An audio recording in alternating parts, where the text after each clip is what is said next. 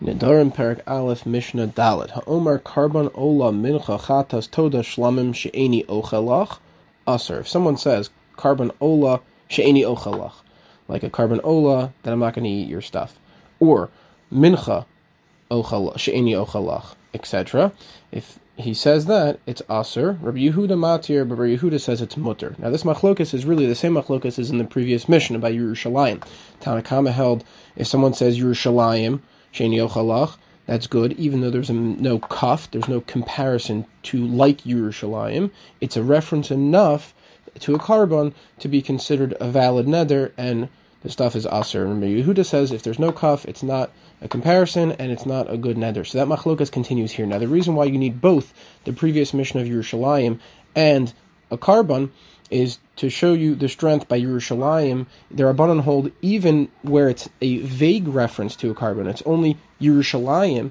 It's still good enough with a, without a kaf. Certainly by korban ola mincha chatas toda shlamim, it's definitely good enough with no kaf. And Rabbi Yehuda holds the opposite extreme that by Yerushalayim it's not good enough because it's a vague reference. But even if it's a more explicit reference of an actual korban of chatas toda etc., it's still not good enough if it doesn't have the kaf.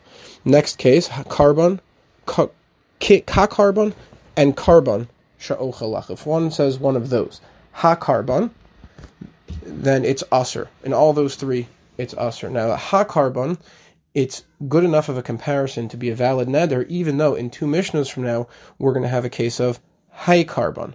And hay korban, we say, is mutter. Now, the reason is because hay korban or if it's a separate of ha-korban, depending on the girsa, then that's considered as if he said, I, I make a shvua by the life of the korban. And that's not good enough because you have to compare it to the isser of a korban.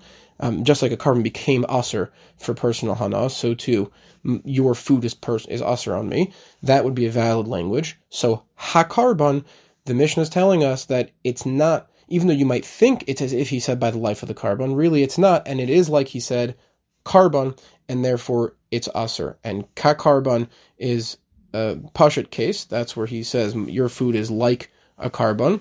And korban, again, even though it doesn't have the kaf, it's still a valid neder.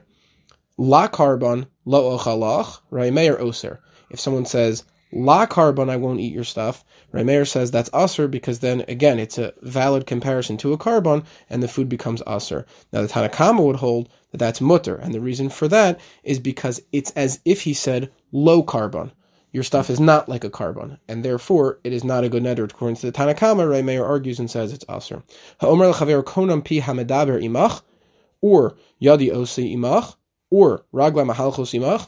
All those cases are aser. If someone says to his friend, I'm making a konam. And remember, a konam is like a korban. So konam pi hamadaber imach. I am making a konam that my mouth is not going to talk to you. Or yadi imach, my hands are not going to do work for you. Or ragla mahalchos imach, my legs are not going to walk for you.